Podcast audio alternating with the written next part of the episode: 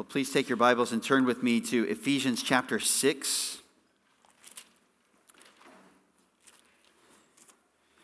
We are continuing uh, a little bit of a diversion from Daniel chapter 10. We'll talk more about that in a moment. Uh, but just to fill out and flesh out some of the things that are brought up in Daniel chapter 10 and Daniel chapter 11, as we consider the battle that's going on, the heavenly battle between not only what's going on on earth, uh, those who are on the side of Christ against those who oppose it, but uh, the battle going on behind the scenes, the things that we cannot see, the battle going on in the invisible realm.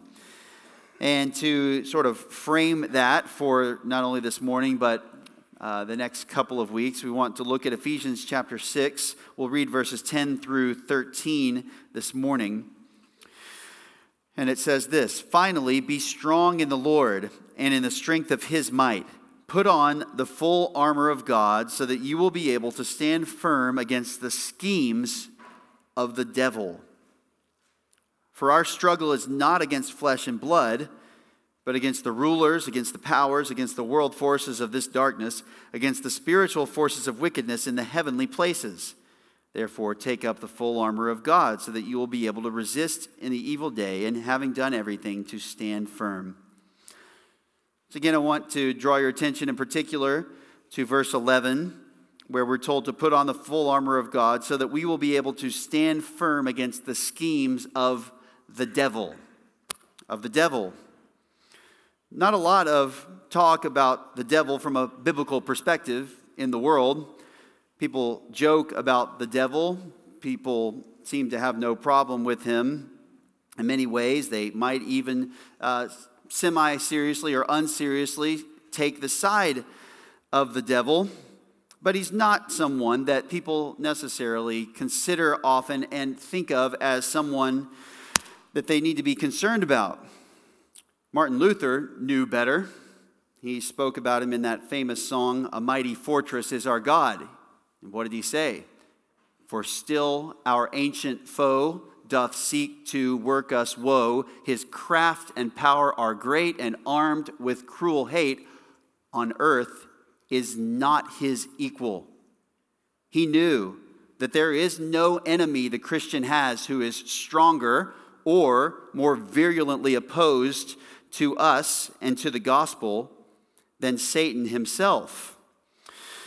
This is why we need to understand what's going on with Satan, the ruler of the evil angels. We read in Daniel chapter 10 about the prince of Persia, the prince of Greece, these uh, demonic powers that are behind some of these earthly empires.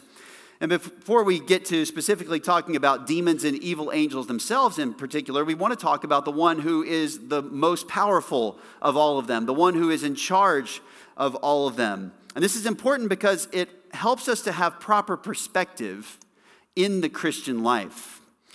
Um, there's a bit of an analogy that we could make about the way that we view the Christian life. We think of it something like uh, a sport like the game of golf. Maybe some of you have played golf before. Do you enjoy it if you play it? Sometimes, sometimes not. Uh, it's the kind of game that can be fun, but also very frustrating. Um, but basically, at its core, golf is a game where you are mostly dealing with your own abilities. It's, uh, there are obstacles out there on the course. There are sand traps, there are trees, there's water, uh, there are hills, blind views, out of bounds areas, and probably a lot more other things that we can find if we hit our shots astray. But basically, when it comes to golf, it's you against the course. It's you yourself, and you're fighting against the obstacles that are in the way. And so, even if you're competing with someone, you're not directly opposing them, you're just playing golf against the course, trying to get the best score that you can. This is how we often view the Christian life. Now, there is a, a show that um, my kids, okay, actually, I am interested as well in, that we watch sometimes at home. And they had an episode once that uh, featured what was called hybrid sports, where they take two sports and they combine them into one as part of this episode. One of these events goes by the name UFC Golf. UFC Golf. For those of you who aren't familiar with the acronym UFC, it stands for Ultimate Fighting Championship. And it features mixed martial arts that takes place inside of a cage. So you can imagine what happens when you combine this with golf. And this particular episode took two players out on a golf course, put them in pads, and had the following challenge hit the ball from tee to green, while your opponent has the right to come after you and maul you in the process. And you try to get the ball into the hole within the three one minute rounds, with your opponent trying to stop you with everything they have. Well, you can imagine that getting the ball in the hole in UFC golf is a little bit more difficult than getting the ball in the hole in regular golf. And so it turned out for the competitors who had to fend off tackles and punches in pursuit of putting the ball in the cup. But that's just the reality of having someone going against you in the sport that you're playing. And so when it comes to our Christian life, we're tempted to think about it as just like a round of golf, us against the course. It's us against temptation. It's us against, you know, the things that we come to in life, the difficulties that we have, you know, our own weaknesses, and it's kind of just about growing ourselves. Um, no matter how well you do on a particular day, there's probably still room for improvement. And yeah, you might even be playing against other people, although in the Christian life you're not really, but maybe you can grow in godliness in a way that is, uh, you know, someone would look and say you're, you should, you're further along than this person or you're not as far along as this person. I mean, there could be some of that, but at the end of the day, it's basically you against the course, trying to shoot the best score you can. That's the way that we view the Christian life. When in reality, our Christian life is a little bit more like this UFC golf. We're not just playing against the course. We're not just trying to overcome our own problems, but we have someone opposing us actively. The only problem is we don't see him, so we often forget about him. But nonetheless, he is out to take us down, and that is Satan himself. He has schemes, he has devices, he tries to take us out. Now, the main way that he works, as we'll see, is by deception. And this makes it all the more important that we are aware of his presence, aware of his activity, uh, aware of the ways that he works, because if we don't, then we will tend not to even think about him. He wants to deceive us into thinking that he's not involved or into thinking that what we're doing is fine. So, understanding that he deceives, his work is not always going to be particularly obvious or straightforward, and we have to give all the more attention to understanding how he works. So, as we consider the place of angels and our involvement with them, and of demons or evil angels that we are fighting against as well, we need to make sure that we consider the ruler of those evil angels, which is the devil himself. Now, again, we're here because of Daniel chapter 10, and uh, Daniel 10 presents uh, the fact that there are some angels who are behind the scenes, and it appears that they are battling as well. They're battling each other, which raises the question of what is the place of warfare, spiritual warfare in the Christian life, and in particular about angels and demons and the relationship that we should have to them. Uh, and we're going to talk about that here in a couple of Sundays from now. But before we do this, we need to make sure that we talk about the army of demons and this, the angel army on the side of evil, which we'll do next time. But for this morning, we want to understand what their commander in chief is like. We want to understand what Satan himself is like so that we can know what he's after and we can understand just what's at stake and what we are up against in this battle as we pursue fighting in the Christian life. So we're considering for this morning Satan, who we will call our hostile adversary, our hostile adversary, or as Martin Luther called him, our ancient foe who doth try to work us woe. He is against us in every way, and we want to understand him so that we can be protected. We're going to begin this morning by just looking briefly at Satan's attributes. At Satan's attributes. What is he like?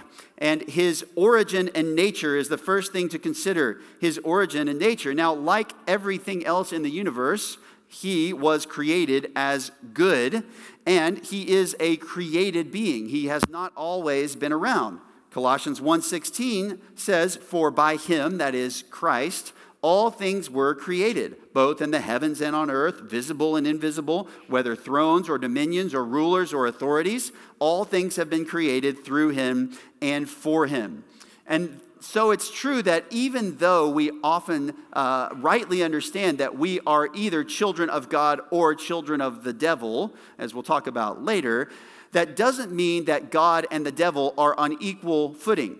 It doesn't mean that there is this cosmic equality between the two where only one is good and one is bad, but otherwise they are on the same plane or of the same nature. They are not. Satan is a created being as opposed to the Trinity, as opposed to God the Father, God the Son, and God the Holy Spirit. Now, at some point, Satan rebelled against God. Otherwise, he would not have been able to, he would not be doing evil. Uh, this may be described in a passage that some of you have read in Ezekiel 28, where it's speaking to the king of Tyre, and perhaps through the king of Tyre to Satan himself, who uh, was in the Garden of Eden tempting Adam and Eve, and who was made very powerful, which is why he has the great power that he does today, and yet who, uh, in his pride, rebelled against God. He did rebel against him despite being created good as everything was. God looked at what he had made, and it was, Genesis 1, very good. He is created, he rebelled against God. He is a spirit being as well, just as all of the other angels are. His names, you know some of them, but I'll just read a list Satan, the devil, the dragon, the serpent, Beelzebub, the adversary, the accuser, the evil one. Uh, he is called the ruler of this world or the God of this world. He is called the tempter. He is the ruler of all the evil demons. He is our number one enemy. What then is he like? Well, his character is what we will consider next. His character, and fundamentally, what he is, is an evil, lying murderer. John 8 44, Jesus tells these unbelieving Jews there, You are of your father the devil, and you want to do the desires of your father. He was a murderer from the beginning and does not stand in the truth because there is no truth in him. Whenever he speaks a lie, he speaks from his own nature, for he is a liar and the father of lies. These two aspects of his character, his murdering and his lying, make him what he is. He wants to harm people, and he will be completely unconcerned for the truthfulness of what he says in order to bring about that goal. He is hostile in every way. Truth doesn't matter to him at all. This is what his character is like. He is completely evil. He is the father of these things.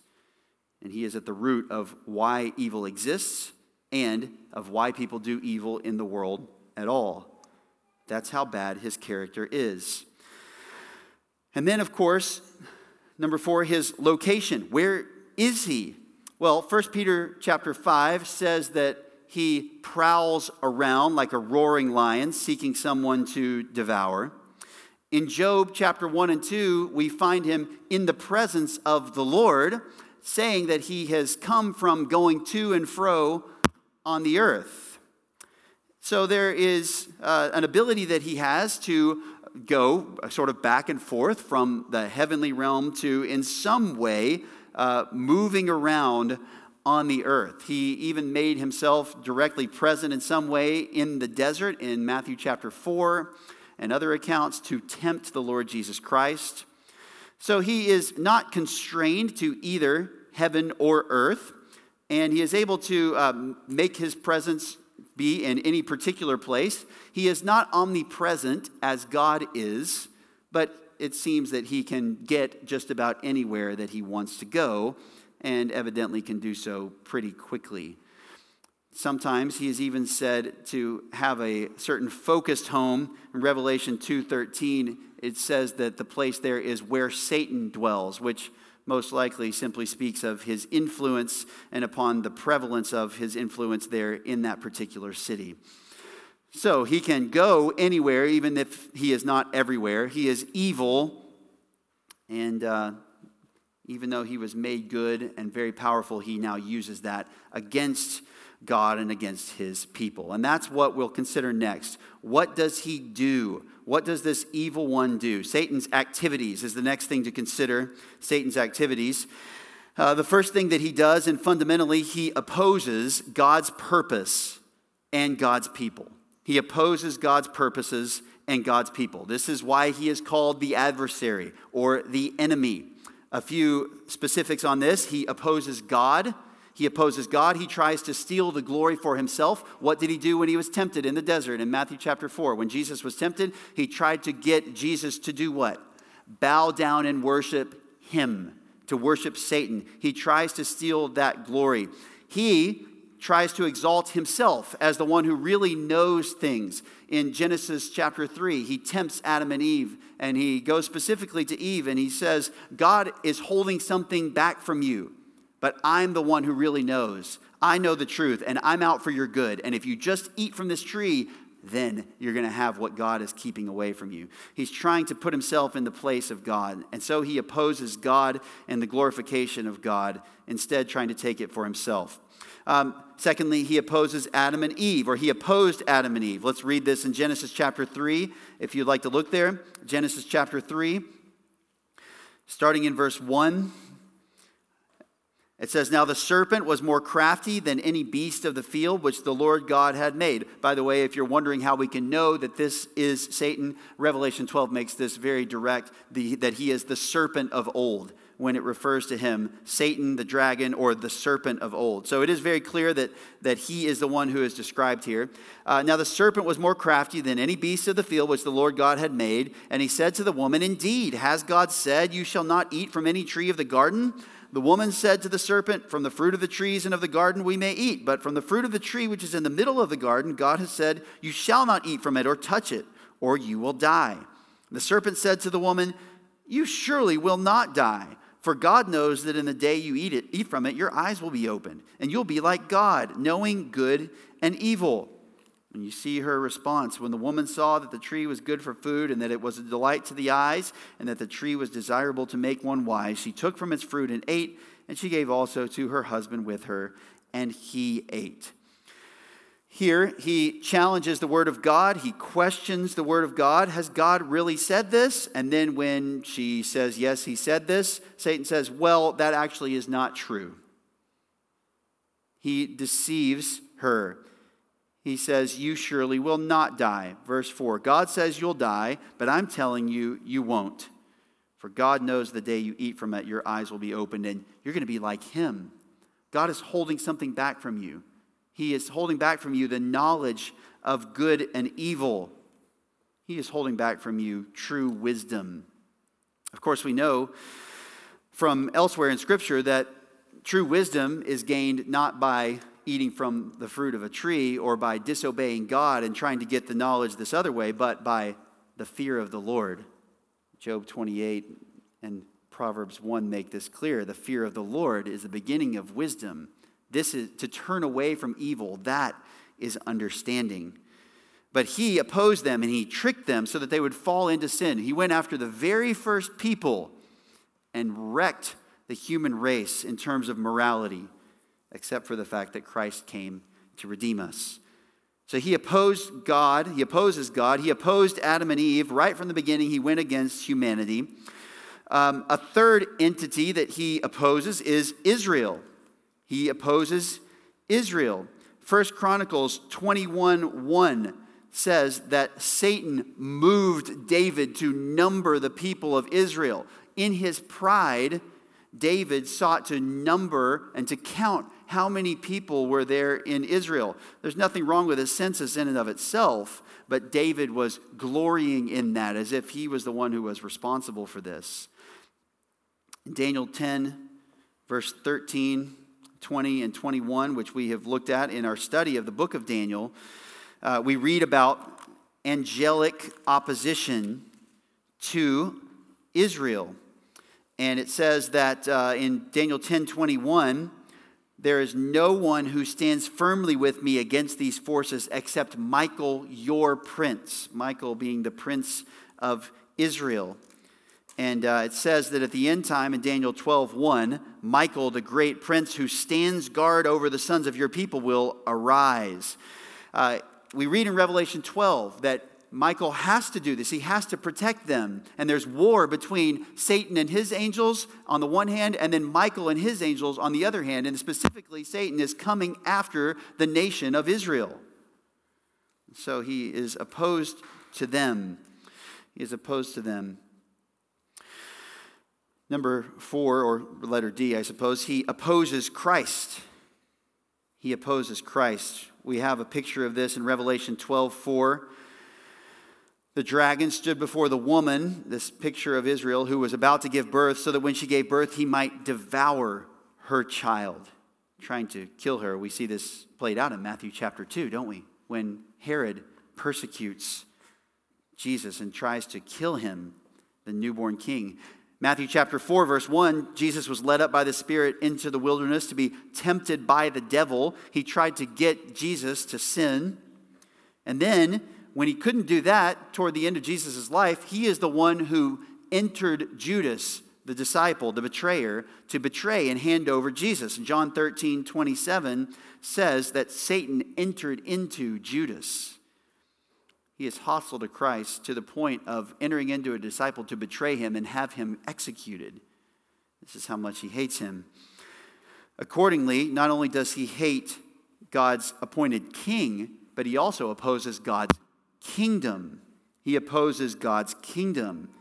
He is the one behind the forces of these opposing Gentile powers. The prince of Persia in Daniel 10, the prince of Greece in Daniel 10, that we looked at when studying that a few weeks ago. He is the one who is empowering them or behind them or in charge of the evil angels or the demons that are empowering and somehow helping those kingdoms, those that are opposing not only Israel, but also the ultimate kingdom of God. We learn in the book of Revelation chapter 13 that he empowers the one who ultimately is against Christ and against the kingdom of Christ, known as Antichrist. Revelation 13, 2. The beast which I saw was like a leopard, and his feet were like those of a bear, and his mouth like the mouth of a lion. And the dragon gave him his power and his throne and great authority. And then in verse 4, they worship the dragon, the whole world, because he gave his authority to the beast. And they worship the beast, saying, Who is like the beast and who is able to wage war with him? So you have this ultimate Gentile ruler, the, the epitome of man's opposition to God in earthly kingdoms against the kingdom of God, fighting against that, against God. And he is empowered not by his own upbringing or his own human devices, but by none other than Satan himself. Satan is hostile toward God's kingdom. He doesn't just oppose Jesus and his redemption, he wants God's kingdom to not happen and to take place. He is opposed to that. And so he empowers the ultimate human ruler against it. He even goes so far as to oppose God after he's been thrown into the abyss for a thousand years in Revelation 20.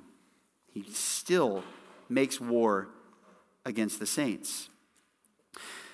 Another thing he opposes is gospel ministry and the spread of the word of God.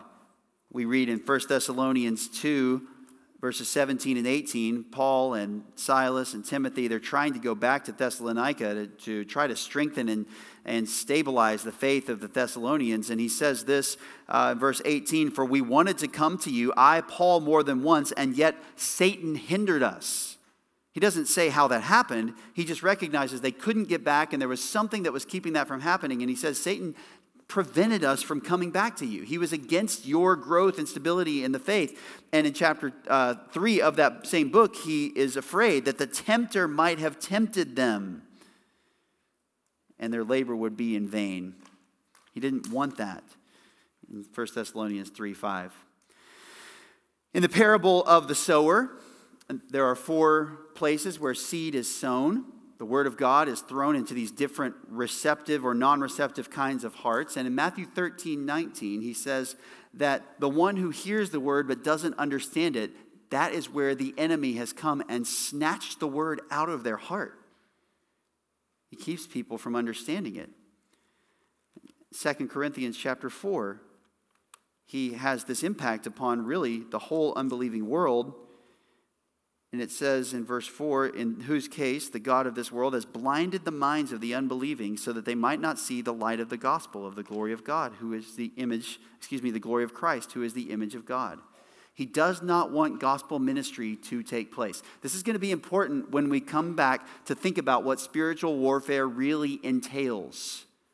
Ephesians 6 is going to talk about this idea and why we need to be prepared for Satan's attacks.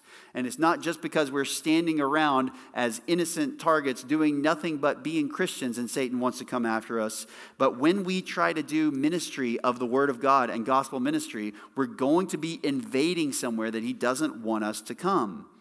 And he's going to do everything that he can to prevent the Word of God from taking effect.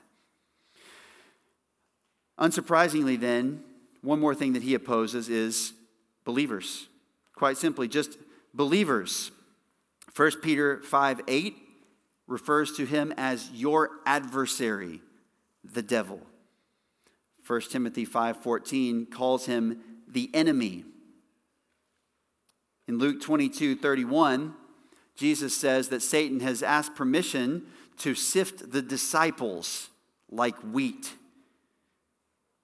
And uh, he actually gives permission, amazingly, for that to take place.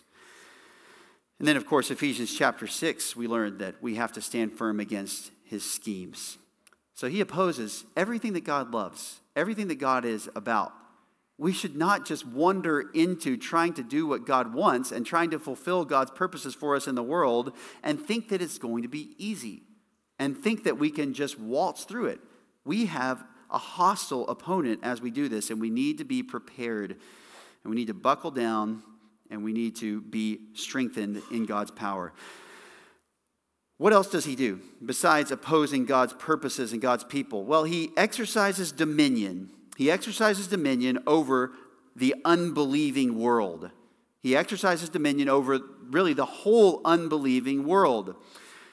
Acts 26 18 says when people come to faith in Christ, it's described this way to open their eyes so that they may turn from darkness to light and from the dominion of Satan to God. From the dominion of Satan to God. Colossians 1:13 For he rescued us from the domain of darkness and transferred us to the kingdom of his beloved son. And 1 John 5:19 says we know that the whole world the whole world lies in the power of the evil one. John 12, 31 calls him the ruler of this world.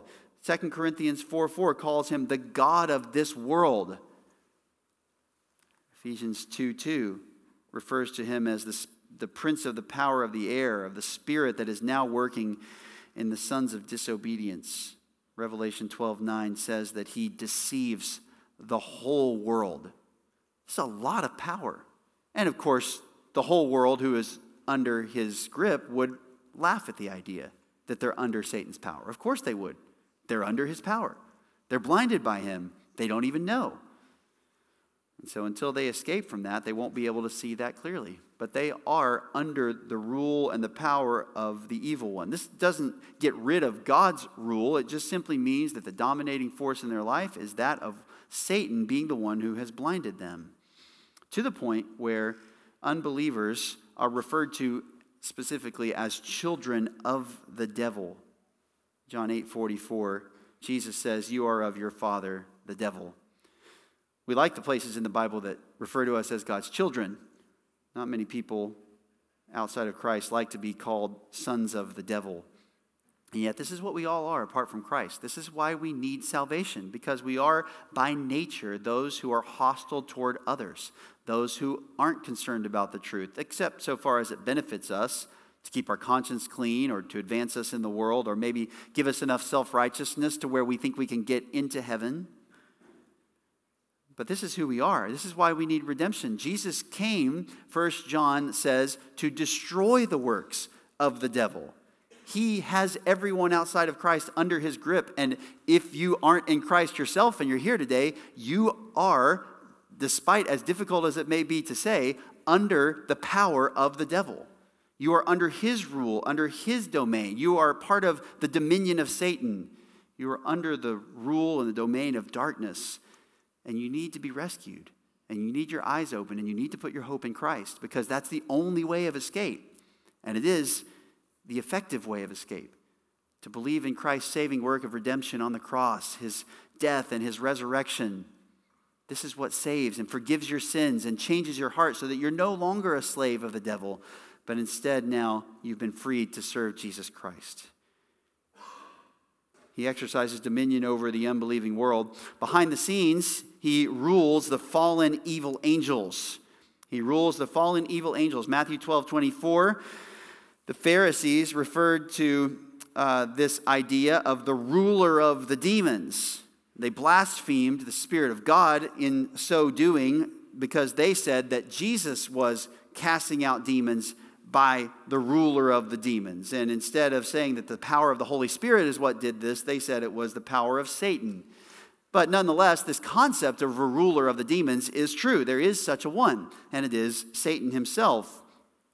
Revelation 12 7 speaks of the dragon and his angels, the angels that belong to him, that he is over waging war against Michael and his angels. So he rules the fallen evil angels. We will talk more about them in a study to come. Another thing that he does is he causes some physical affliction. He causes some physical affliction. And this can be both toward believers and toward unbelievers.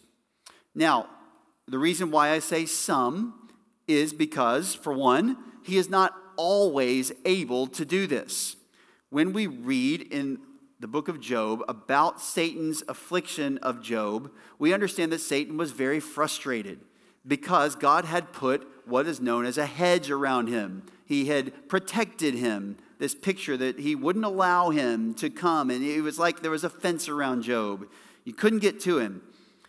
And Satan says, "Yeah, that you know, that's why that's why he serves you because you won't let me after him. But if you remove that and let me afflict him, well then he's going to turn from you. Satan turned out to be wrong. Um, but when God did give him permission, Job was greatly, really awfully afflicted by the devil. The devil was able to bring upon physical suffering and pain upon him. Um, much that went on was in the realm of what we would even refer to as uh, uh, supernatural miracles, or at least just uh, very, very extreme coincidences that can only be explained by the fact that Satan was making sure that it happened. He is very powerful and can, when God permits, bring about physical affliction even among God's most, most faithful servants. At the same time, not all physical affliction is directly from Him. And there's no reason when we are afflicted that we should presume that this is the devil doing this.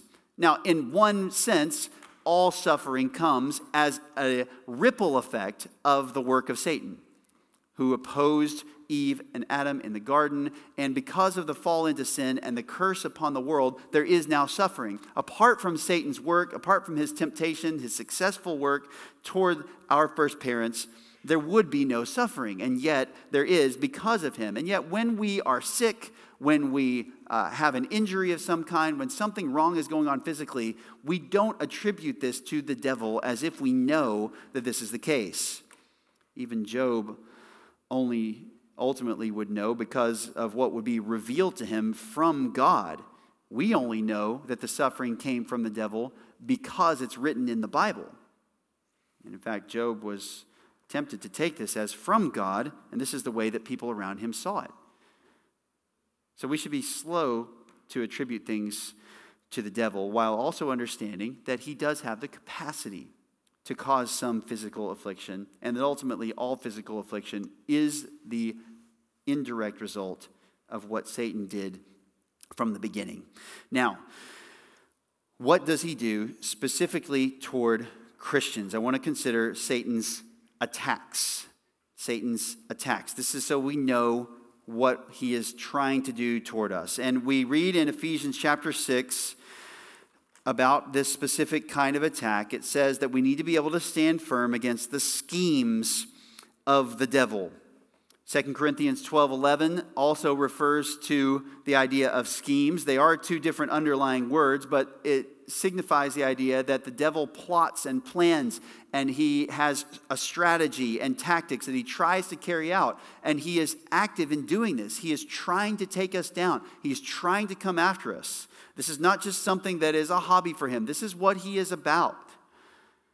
So, what does he do toward Christians? What are his attacks? First of all, he persecutes Christians.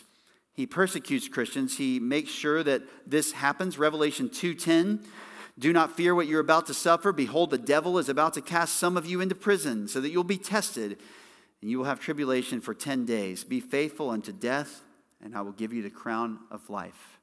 Satan is able to so arrange circumstances that Christians are persecuted in some way or another. Satan is behind this persecution, and we need to recognize that he does this. Secondly, he accuses Christians. He accuses Christians. In Job 1, he slanders Job and says, Does he serve you, God, for nothing? Doesn't he do this because you've been so gracious to him? Doesn't he do this because you've given him so much? And he attacks him. He attacks him.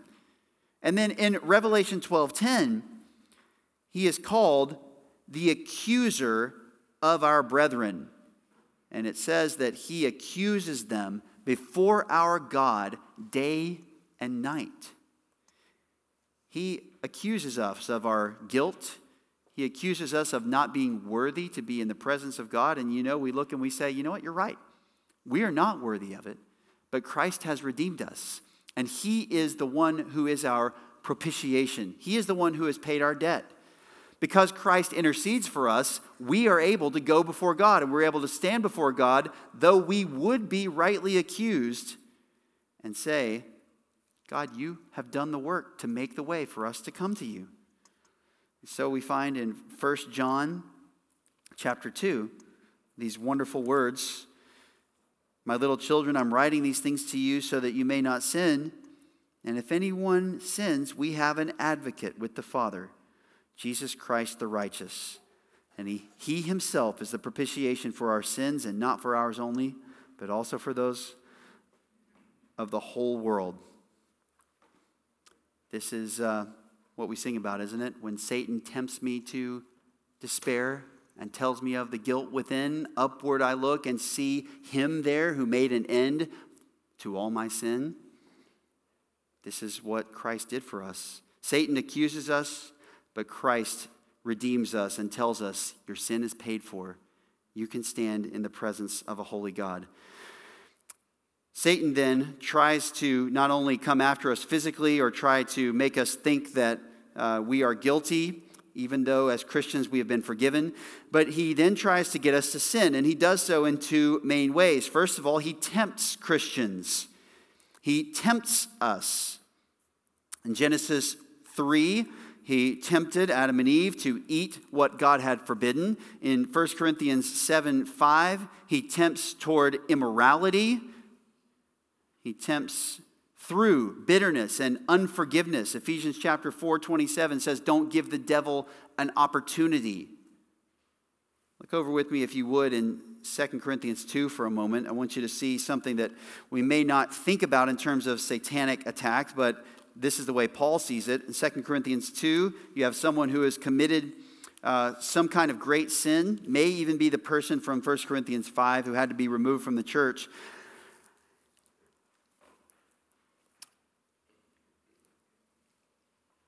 It says 2 Corinthians 2, starting in verse 5. But if any has caused sorrow, he has caused sorrow not to me, but in some degree, in order not to say too much, to all of you. Sufficient for such a one is this punishment which was inflicted by the majority, so that on the contrary, you should rather forgive and comfort him. Otherwise, such a one might be overwhelmed by excessive sorrow. Wherefore, I urge you to reaffirm your love for him. Here's one who has sinned and faced the right consequences for it. And the people in the church have brought this about. And yet, now evidently there's been repentance. And he says, don't just keep putting the weight on him. Instead, you need to make sure that he knows Not only that he has been forgiven, but also that you love him. I urge you to reaffirm your love for him. This is really important to Paul. He says, For this end I also, also I wrote so that I might put you to the test, whether you are obedient in all things, uh, previously writing to them. But one whom you forgive anything, I forgive also. For indeed, what I have forgiven, if I have forgiven anything, I did it for your sakes, in the presence of Christ, so that no advantage would be taken of us by Satan, for we are not ignorant of his schemes. You see here that there is a danger that the church will not forgive, or even that Paul would not forgive, and that there would be division among the body. And he sees this as an opportunity for Satan to take advantage of. We don't think of unity and love for one another in these terms often enough. We don't think about them necessarily as something that gives Satan a way in. And yet, this is exactly what he says if we are aware of his schemes and his desire to rip apart the church and to make things look bad, then he is going to tempt us to not forgive, to be divided, to not love one another. Remember, this is a context where Paul is not minimizing sin in any way at all. He's already dealt with it. So he's not saying just overlook everything and never deal with anything. What he is saying is when it has been properly dealt with, at the same time, you need to make sure that you are very careful to fully forgive, to fully affirm your love for one another, and to be united together. Satan can tempt Christians, though, to be unforgiving, to be bitter. There may be people where you find yourself in that situation right now where you are hostile towards someone in your mind. You have not forgiven them. They do not know that you love them. And you need to address that because you are giving Satan an opportunity in Acts 5, Satan is said to have filled Ananias and Sapphira's heart to lie to the Holy Spirit. That's how evil of a deed this was, that they did exactly what he would want them to do. He is so prone to work by temptation that 1 Thessalonians 3 5, Paul refers to him as the tempter, as a stand in for even having to say his name. And of course, in 1 Peter 5, verses 8 and 9, he tries to devour believers. And this doesn't really so much refer to circumstances of suffering, although he can bring that about, but to the temptation that he tries to bring to them. Satan tempts Christians. And then, fourthly, he tries to deceive Christians. He not only tempts us by putting things out there that are um, appealing to us and enticing to us, but he also tries to confuse us about what those things are. He tries to make them look like something that they're not, or to not look like something that they are. In Genesis chapter 3, he deceived Eve. And 2 Corinthians 11 tells us that he did that by his craftiness. He was smart about it, he did it shrewdly. He tries to deceive people into all kinds of trouble. 1 Timothy 4 1 talks about deceitful spirits and doctrines of demons that will cause that will cause many to fall away from the faith is the way that Paul puts it there. In 1 Kings 22 there is a lying spirit that goes out into a prophet to deceive Ahab into going into battle when the outcome is going to be bad for him. How does he do these things? How does he deceive us?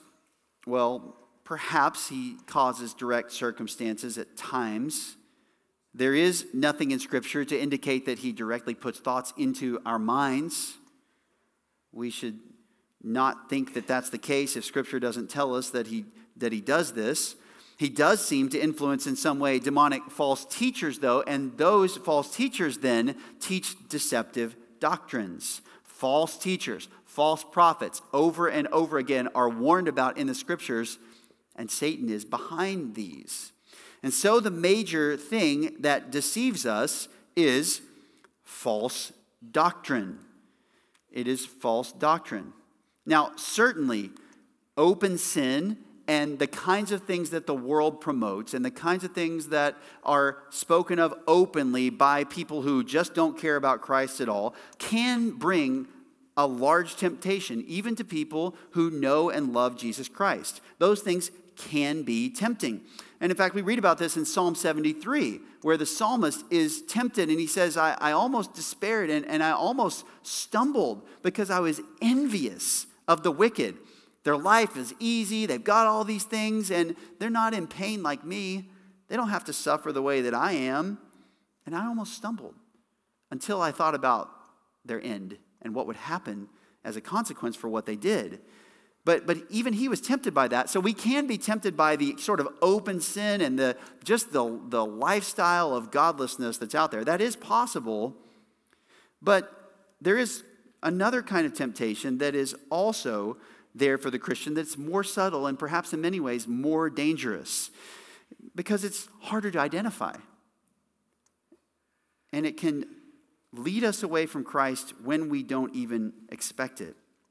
So in 2 Corinthians 11, I mentioned this earlier, Paul writes about something that he is afraid of, which is striking because Paul is not afraid of much.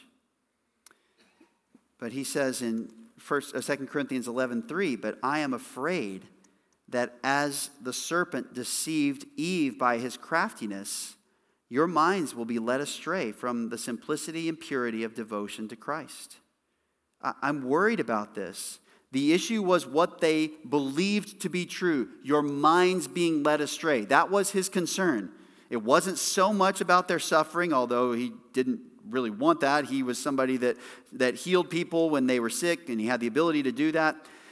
But he was concerned about their minds. What do they think? What do they believe?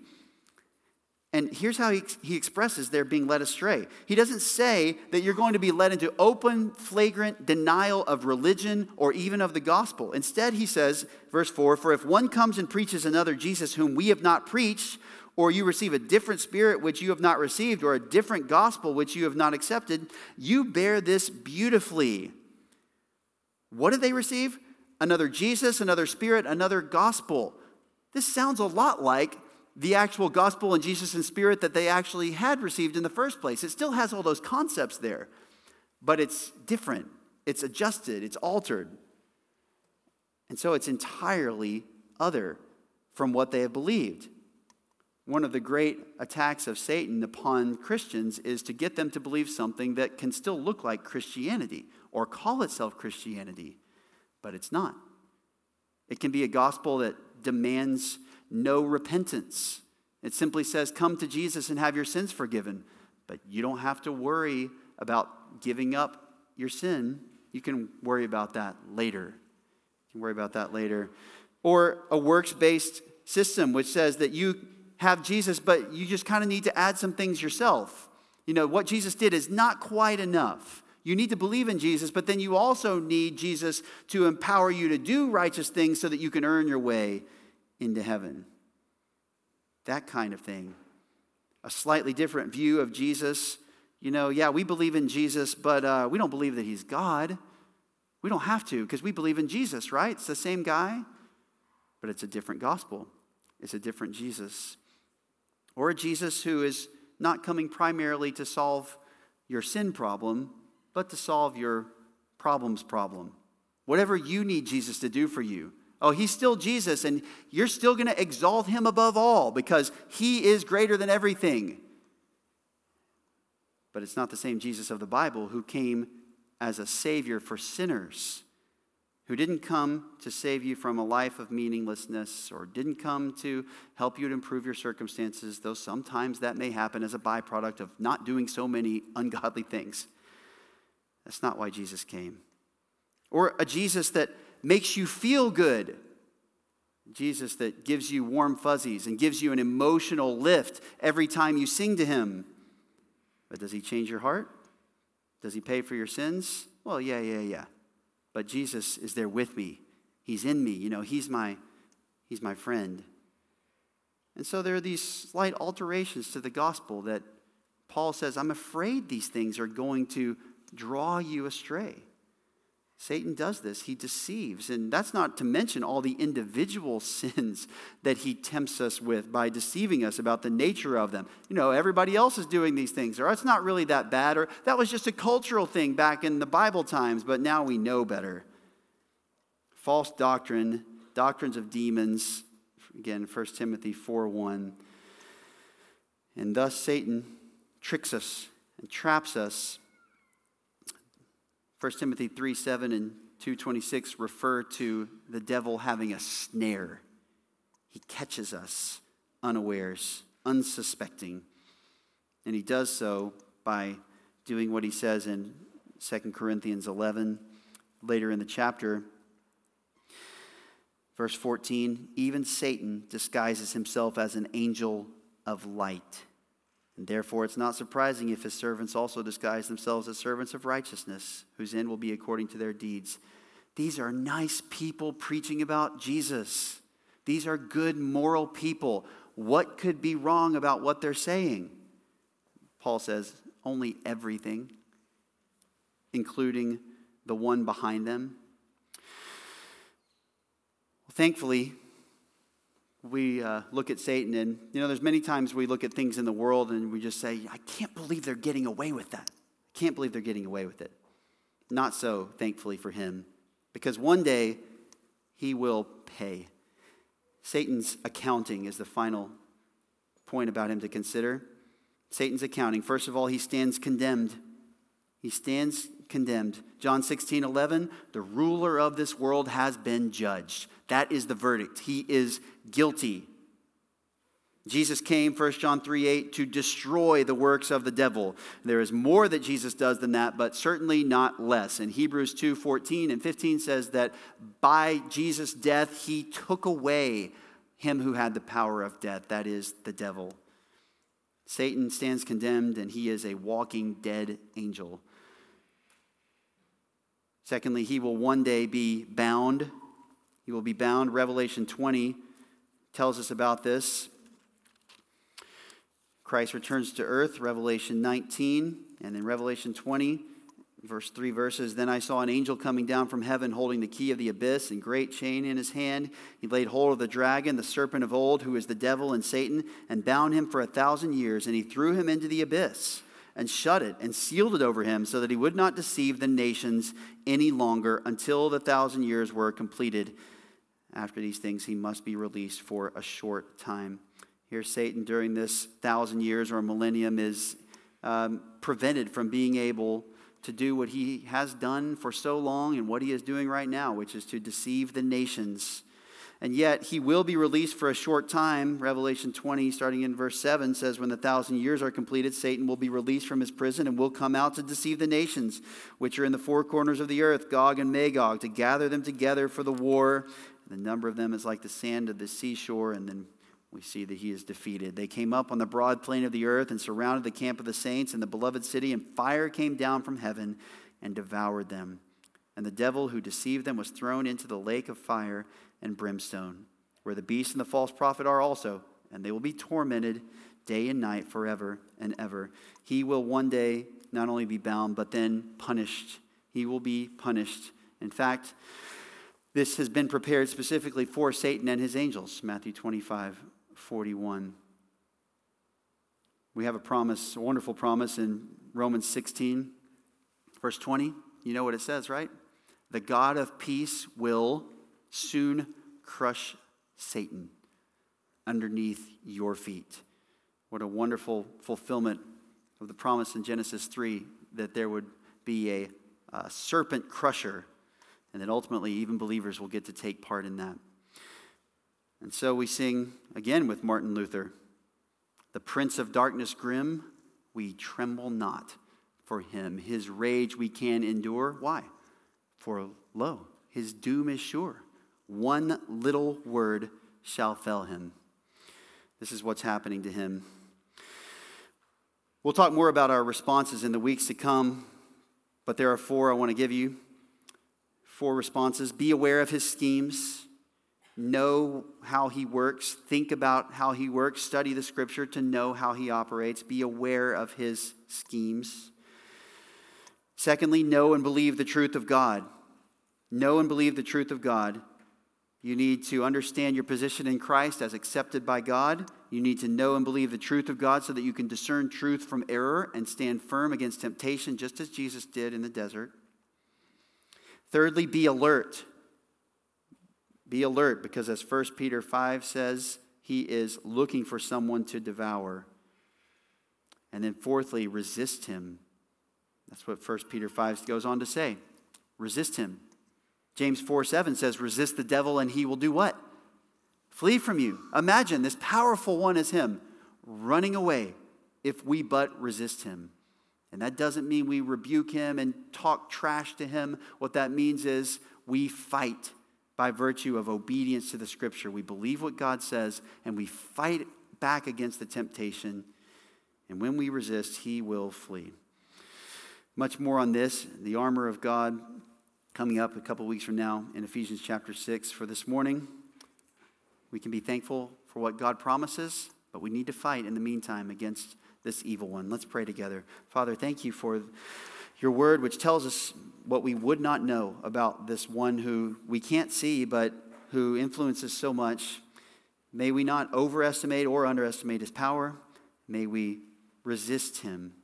And may you give us strength to do so. We pray in Jesus' name. Amen.